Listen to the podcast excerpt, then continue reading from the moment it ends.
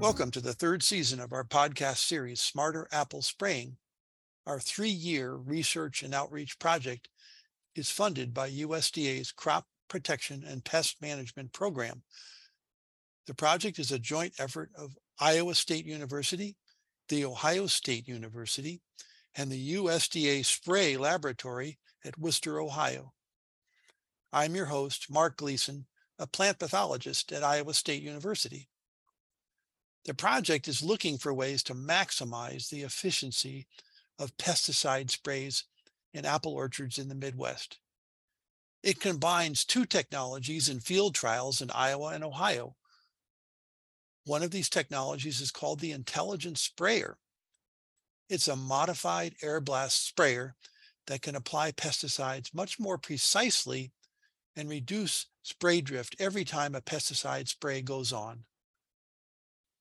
The other technology is called disease warning systems. These systems track weather conditions so that pesticides can be applied only when there's a real risk of damage from diseases or pests. The goal here is to save sprays when possible. Our project looks at these new ideas separately and together to see how they can make spraying as cost-effective as possible for apples. All right, well, uh, welcome to the uh, Smarter Apple Spraying podcast series, and we have a special guest today. Uh, this is Jason Deveau, who is uh, known on the internet as the Spray Guy. He works for um, OMAFRA, and uh, welcome, Jason. Maybe you could uh, let people who don't know know what OMAFRA means. Thanks, Mark. Uh, OMAFRA is the Ontario Ministry of Agriculture, Food, and Rural Affairs. And as a provincial government agency, we obviously think the more syllables, the more important we are. But we call it OMAFRA for short. Yes, and uh, uh, very, very big profile um, north of the border and and off uh, as well south of the border.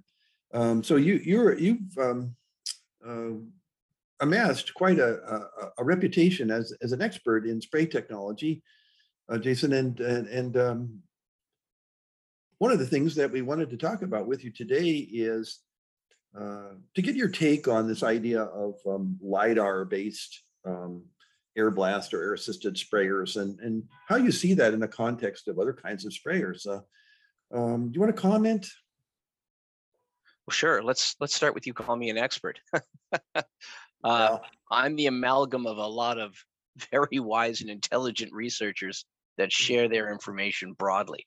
I think I'm a better speaker than I am a researcher. So I, I think my knack is the ability to uh, stand on the shoulders of giants. I, so let's just start with that. Anything that I talk about during this podcast, very little of it I think is ultimately attributable to me. I'm just uh, good at devouring content from good researchers. Well, you sound like the ideal person to talk to growers then, because uh, you, you can interpret some of the things that the researchers do in a more palatable way. That's what I hope to do, yeah. So you asked about optics on sprayers, and I, I should confess that even though some fifteen years ago when I started, my job was specialty crops and horticulture, uh, which is what your audience is hoping for here in, in uh, apple orchards. About eight years ago, one of my colleagues left the field crop side of the equation. And in my arrogance, I said, uh, I, I can do that. A droplet's a droplet. Look, why don't you expand me a little bit so I can mess up everybody's crop in Ontario? I'm equally uncomfortable in corn as I am in grapes. And they did. And in doing that, it was great. Uh, suddenly, I didn't know anything all over again. I know less every day. But I was introduced to the history of, of optics on field sprayers, which I thought was where optics started in agriculture. We'll call this a, a specific form of precision agriculture, which as I see it, at least as far as sprayers are concerned, just means that your sprayer can detect a change and do something about it. Great example is, is the target there or isn't it? So instead of just broad acre applying everything all over the place, maybe we can get a little more surgical. So I started learning about field sprayers and, and how their eyes work. Um, and they could be as simple as that's green and that isn't. We call that green on brown. And I'm sure some of the readers may have heard about that. If you see green on brown, turn on the nozzle that's aiming at it, give it a shot. And then it gets a little more sophisticated. Maybe I'm not just looking for a relative color. Maybe I'm looking for shades of green. So let's go away from green and let's uh, say maybe how green, or hey, let's get crazy and use cameras. Now it's not just how green, but what shape is it? Now we get the, the you know, the, the pie in the sky green on green. Not only am I spraying something that's green, but I'm spraying specifically what I'm looking for, which is great for herbicide applications uh, where you don't want to spray the plant you're looking to uh, cultivate. You want to spray the one you're looking to get rid of. So this is the road I was on.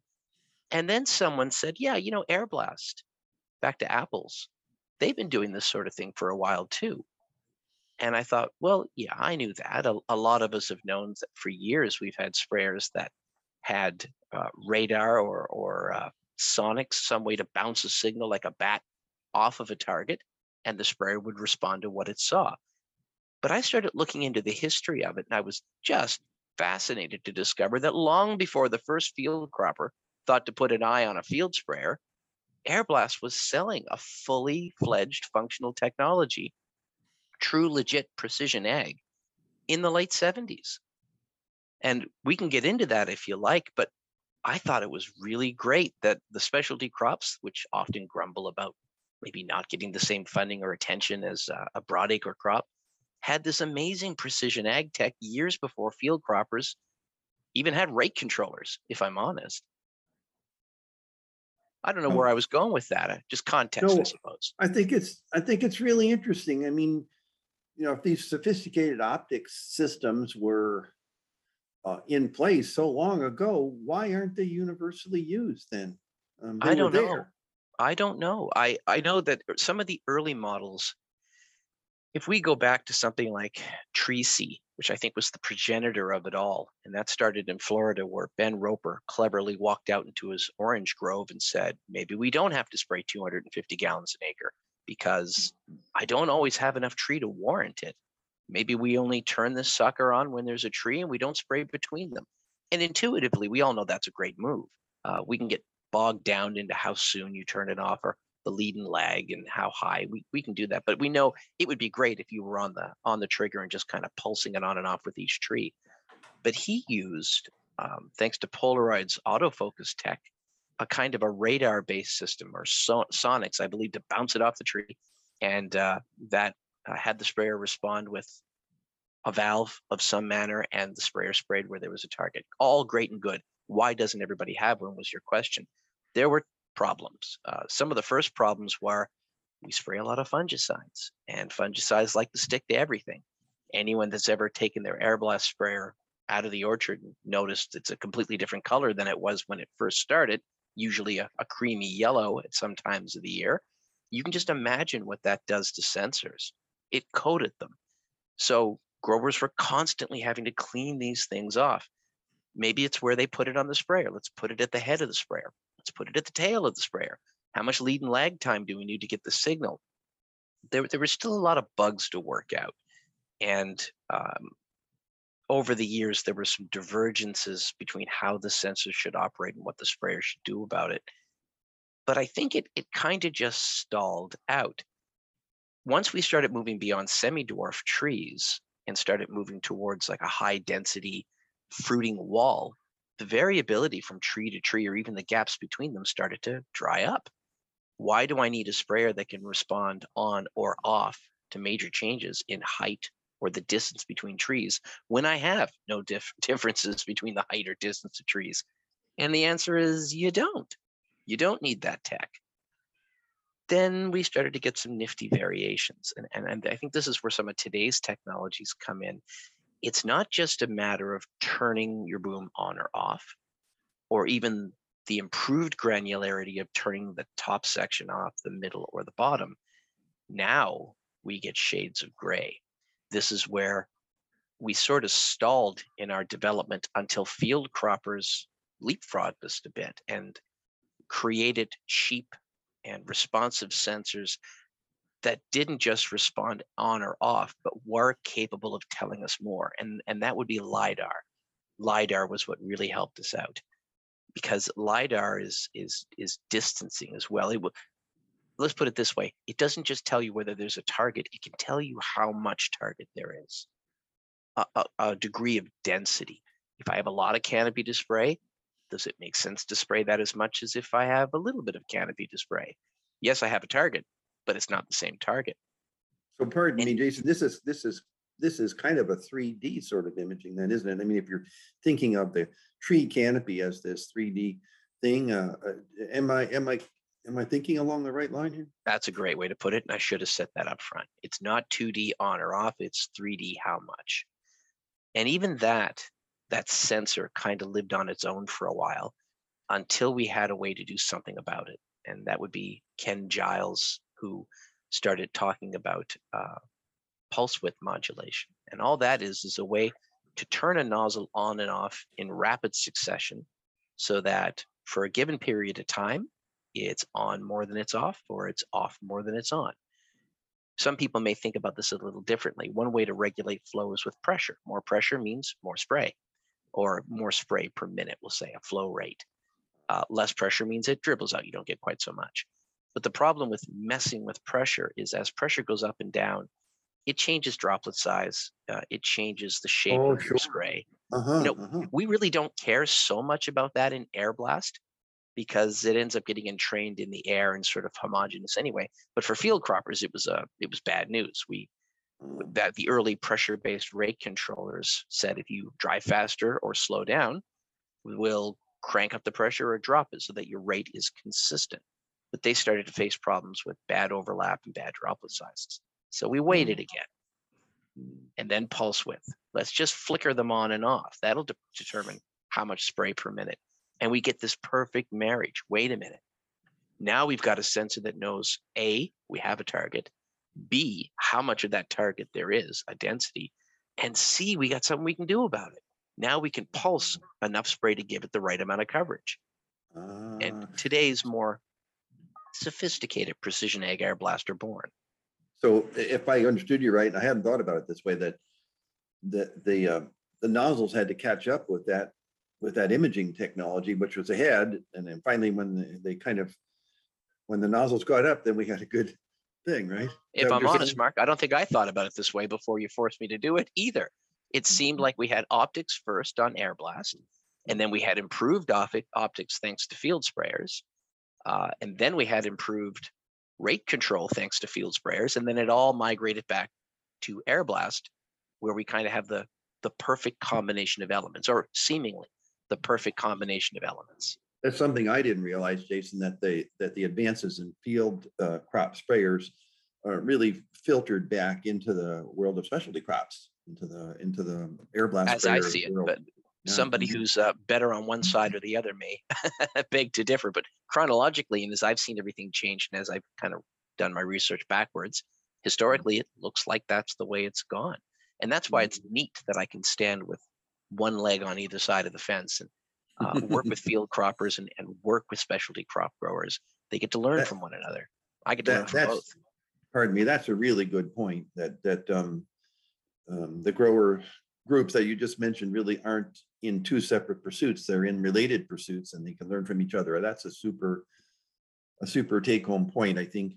Um, yeah, bef- before, um, before we started the interview, um, I had mentioned that um, No, I thought you were in a unique position to think about where this technology is going. Okay, um, there have been evolution uh, and, and maybe even sped up evolution to get to where we are now with things uh, like the products that we're, we're looking with these, like the Intelligent Sprayer and so forth. But uh, can you um, kind of crystal ball us on uh, where you think this will proceed in the next decade or so? Um, uh, we have the thing that commercially we can we can do an intelligent sprayer for an air blast, but where, where is this going? And I guess I guess uh, the other part of that question, Jason, is where you see the limitations of that of that technology as it stands today. Not only where is it going, but what, what are we still limited by? Now you did say forty minutes, right, Mark? Settle in. Um, Let's start with the first half of your question. You asked, where do you think we're going? I'm I'm just going to kind of dribble a few ideas out there, and then I think maybe we'll we'll hit that harder at the end of the interview, because I think that's a nice place to look off into the future. Um, also, I say things like this, and I think, hmm, you know, fifteen years from now at my retirement, someone's going to find this podcast and trot it out and say, boy, you had no idea where these things were really going to go, did you? So this this pie in the sky thinking is what it's worth. It's, it's just an estimation. Ultimately, ultimately, these sprayers are going to drive on their own. They already are. They're going to detect not only the target being there or how much, but, you know, leaning back to our uh, field cropper guys, they're going to use object recognition. Not only is there this much target, but I can predict what to do about it because I know what caused A, the damage, or B, what the target is. I'll say that differently. Mm-hmm. A sprayer will be able to look at bloom, count the blooms, figure out which are king blooms and which are secondary, and then apply a thinner in real time based on what it's seeing. So the black magic that is plant growth regulators, where respective people will say different things based on the temperature and the counts and the rootstock and the time of year and what you had for breakfast that day. Honestly, I, it's it's boggling to me how anyone thins fruit and does it well. These sprayers will have an algorithm which in real time can respond in a proven and repeatable way. It's going to happen. Uh, wow. In uh, fact, let, they let, let even... me, pardon, just let me inject, interject sure. there. I, I, I found myself in a conversation um, by Zoom with a, an outfit in England that's actually doing this kind of bloom es estimation, but they're doing it with drones. Yeah. So do you kind of do you kind of see a drone in this future? Or is well, that it depends where up? your information comes from. So precision ag is, as I said, detecting variability and responding to it. Your detectors can be on your tractor where you've got a couple of seconds for the sprayer to respond, or you can work from a precision G P S style map where something mapped it all out ahead of time. Then you feed that information to the sprayer and it just does prescription applications based on what you told it to do. It depends what you're looking for. So flying a drone ahead of time to do the counts? Sure. If you get enough resolution and you've got the computing power to, to develop a map, yeah. Uh, a few years ago, I had the privilege to be in Australia and I went to SmartFarm. You're listening to a podcast series called Smarter Apple Spraying. The series is part of a three-year project in Iowa and Ohio that is funded by U S D A's Crop Protection and Pest Management Program. Now, back to our interview. And I got to see some of their prototype technology where they had a gantry of sensors that they put on one of their little autonomous units and just drove the orchard and uh, counted the blooms. And they would just sort of comparatively block them off. You weren't getting actual numbers, but you, you got like a scale of seven or eight comparatively more or less ratings. In this section of the tree, I have Uh, a count of seven. I have a count of five. I have a count of four. Whatever those numbers like, happen to be, like a field of bloom sort of thing. In the, uh, yeah. Sub-canopy. So you ended up with a, a kind of a vertical graph, looked like a histogram, where you mm. could see what part of the tree had uh, a cluster of flowers that equaled, you know, say one through seven. And they were doing that right then. And the idea was, now what do we tell the sprayer to do as a res as a result of that? And then how do we go back and assess whether or not we did the right thing? Like it, it's a very iterative process. It's not just detection. It's kind of what to do about detection. And I, I think that leads nicely into the second part of your question. You asked, where are we going? And I didn't really complete that thought. I'll do that at the end. But you also said, what limitations do we have now? Can we run with that for a minute? Please. All right. So I'll start by saying I'm all over this technology. I think it's inevitable. I think it's wonderful. And we're going to go there, whether we like it or not. It has to happen. Uh, it can happen for reasons of labor. It can happen for reasons of exposure. It can happen for reasons of timing. There's just not enough time to get out there. Pick your poison. No matter what, this is going to happen. And as we all get very excited about the commercial availability of these uh, sprayers, I'm thinking things like H thirty in Europe. I'm thinking the Jacto Arbus in Brazil. I'm thinking Hall's um, I S A sprayer, which is also sort of a responsive sprayer. I'm thinking Smart Apply, even Gus. Gus has a, uh, the Gus Mini can respond to canopies and spray as well. This is coming. It's coming from multiple directions. And the more options we have, the more these companies will compete with each other and uh, we'll get a better product for a better price. It's just how it's going to go. But we have to be careful. It's really tempting to think that a sprayer with optics is a sprayer with brains. Mm-hmm. And in some sense it is, but I've often said that the most important part of a sprayer is the operator. They're the only ones that can truly gauge all the different variables and figure out which one trumps which other variable and make a kind of a gray matter decision what to do about it. So let's take a second and look at what even the most sophisticated optics air blast sprayer is truly capable of doing. Uh, and let's leave automation out of this. Let's say you're still driving. You park the sprayer in the orchard and you say it's time to put this product on. And I'm, I'm going to go ahead and assume it's I P M. I hope it is. You scout it. You know that you have a pest that's reached an economic threshold, that it it is economically the right thing to do to spray. And environmentally, you're going to do this as accurately as possible. Win, win, win, my version of I P M. So you load the sprayer up and you start driving. And you rely on the sprayer to detect that there's a target. And you rely on the sprayer in the more sophisticated versions to detect how much target. And then you let the sprayer release the right amount of product as you pass by to get threshold coverage and hopefully control of that pest on that target. And life is good. As you drive your acreage, this thing is going to sputter and putter and put on as much as it needs to put on to reach that threshold. And, you know, the tricky bit is knowing how much you're going to have left over in the tank at the end. That'll change from application to application. There's no good answer for that yet. Um, and hopefully it, you even have an as applied map where you can look back and say, I know what I put where, as a, as a way to figure out if you have any problems or if things went well, how you can fix it or repeat it. Whoops. What are we assuming here? We're assuming that the key factor, the primary factor in control or efficacy, is the amount of product you release at the right time, liquid sprayed from the sprayer. And I think that might be an error. Um, not that that isn't an important component, but it didn't account for a lot of other things that ultimately control whether or not you get good coverage. The first thing it doesn't control for is how fast did you drive? Now, hopefully your listeners are saying, bull, I know that this thing accounts for how fast you drive, because if you drive too fast, the sprayer has uh, sensors on it that it knows how fast it's driving and it compensates. If I drive slow, I don't need so much per minute. If I drive really fast, I need more. We've had rate controllers for years. We know that. Granted, as far as liquid is concerned, it does account for travel speed, but not air. These are air blast sprayers. Droplets that are released from an air blast sprayer, very quickly does the velocity on a droplet slow. Its terminal velocity means it comes out wicked fast, but it doesn't have a lot of mass, which means it's kind of like throwing a feather through pudding. It just slows down very quickly.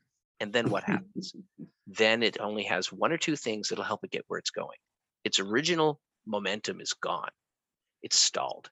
So gravity and uh, whatever the wind is doing is kind of what controls a droplet's fate.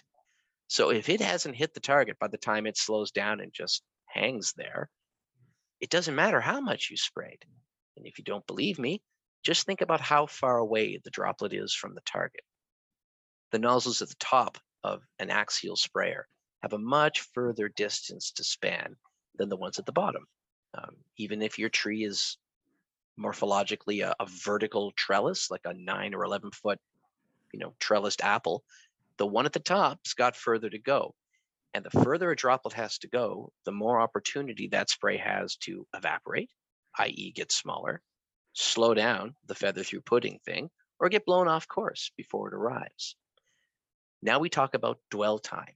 If you drive your sprayer slowly, you give more opportunity for the air that your sprayer is producing to grab that droplet, push all the other air out of the way, and deliver it to its target. If you drive quickly, you have less dwell time, and those droplets are just sort of sprayed out the back, and they don't get an opportunity to, to get where they're going. Air is a fluid, so if you need to think about this a different way, imagine you're holding a garden hose, and you just stand in one place aiming it at something. You're going to drench it. Now, if you run as fast as you can, and don't change as much the, the rate of flow from your hose, everything you spray as you run is going to get less liquid on it than it would as if you just stood there. Air is the same way. Drive fast, you're not going to get a lot there. Drive slow, you're going to blast the target. You're going to get an opportunity to build those air currents and deliver the spray. So optics don't know how much air you're using, and optics can respond uh, liquid fluid wise to how fast you're driving. They don't know if your travel speed is too much for your air to reach the target.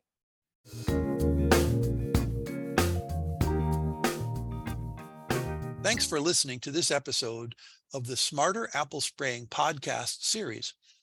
You can find more episodes in this series at the Smarter Apple Spraying website. The link is https colon two front slashes w w w dot smart apple spray dot plant path dot i a state dot e d u. The host for this series is Mark Gleason. Jose Gonzalez is the editor. The Smarter Apple Spraying podcast series is funded by a grant from U S D A's Crop Protection and Pest Management Program. For more information about the three-state project, contact Mark Gleason. Email is mgleason, M G L E A S O N, at i a state dot e d u in Iowa, or Melanie Lewis-Ivy. Email is ivey dot one four at osu dot edu at the Ohio State University.